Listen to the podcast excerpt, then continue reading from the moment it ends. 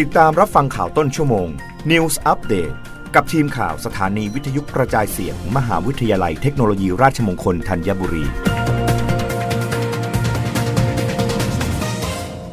รับฟังข่าวต้นชั่วโมง โดยทีมข่าววิทยุราชมงคลธัญบุรีค่ะ นายกรัฐมนตรีย้ำเร่งนำผู้สูงอายุมารับวัคซีนโควิด -19 เข็มกระตุ้น ตามคำแนะนำกระทรวงสาธารณสุข สามารถลดการป่วยหนักและเสียชีวิตได้ชัดเจน นายอนุชาบุรพชัยศรีรองเลขาธิการนายกรัฐมนตรีฝ่ายการเมือง ปฏิบัติหน้าที่โฆษกประจำสำนักนายกรัฐมนตรี กล่าวถึงภาพรวมการฉีดวัคซีนโควิด -19 ของไทย ตามข้อมูลของกรมควบคุมโรคกระทรวงสาธารณสุขที่เผยว่า การใช้วัคซีนโควิด -19 ของไทย ตั้งแต่การฉีดเข็มแรกเมื่อวันที่ 28 กุมภาพันธ์ 2564 จนถึง 10 กุมภาพันธ์ 2566 ไทยฉีดวัคซีนในภาพรวมแล้ว 146ล้าน5 9 1,102 โดส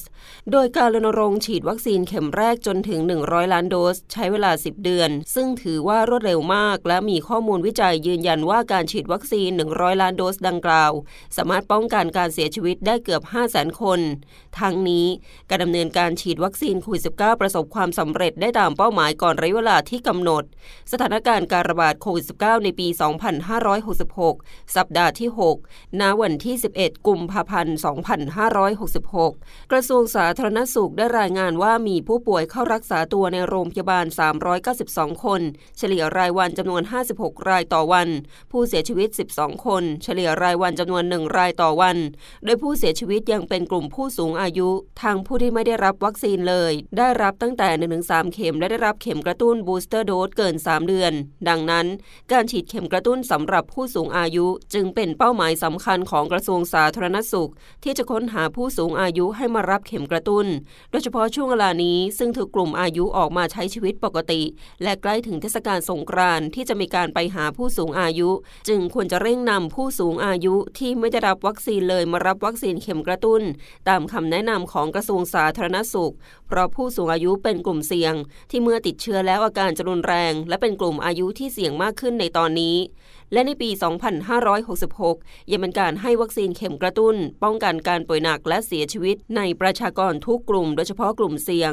ขณะนี้อยู่ระหว่างที่กรมควบคุมโรคและหน่วยงานที่เกี่ยวข้อง หารือแนวทางปรับให้เป็นการฉีดวัคซีนประจำปี เช่นเดียวกับวัคซีนไข้หวัดใหญ่ ซึ่งจะเน้นการฉีดกลุ่มเสี่ยงเช่นเดิม นายกรัฐมนตรีย้ำขอให้ประชาชนทำตามคำแนะนำของกระทรวงสาธารณสุข ที่ให้ประชาชนเข้ารับวัคซีนอย่างน้อย 4 เข็ม โดยเฉพาะกลุ่มเสี่ยง 608 และผู้สูงอายุ เพื่อป้องกันการติดเชื้อ ลดการนอนโรงพยาบาล ลดอาการป่วยรุนแรง และลดอัตราการเสียชีวิตหากติดเชื้อแม้ขณะนี้สถานการณ์โควิด -19 ดีขึ้นอย่างต่อเนื่อง รับฟังข่าวครั้งต่อไปได้ในต้นชั่วโมงหน้า กับทีมข่าววิทยุราชมงคลธัญบุรีค่ะ รับฟังข่าวต้นชั่วโมง News อัปเดตครั้งต่อไป กับทีมข่าวสถานีวิทยุกระจายเสียง มหาวิทยาลัยเทคโนโลยีราชมงคลธัญบุรี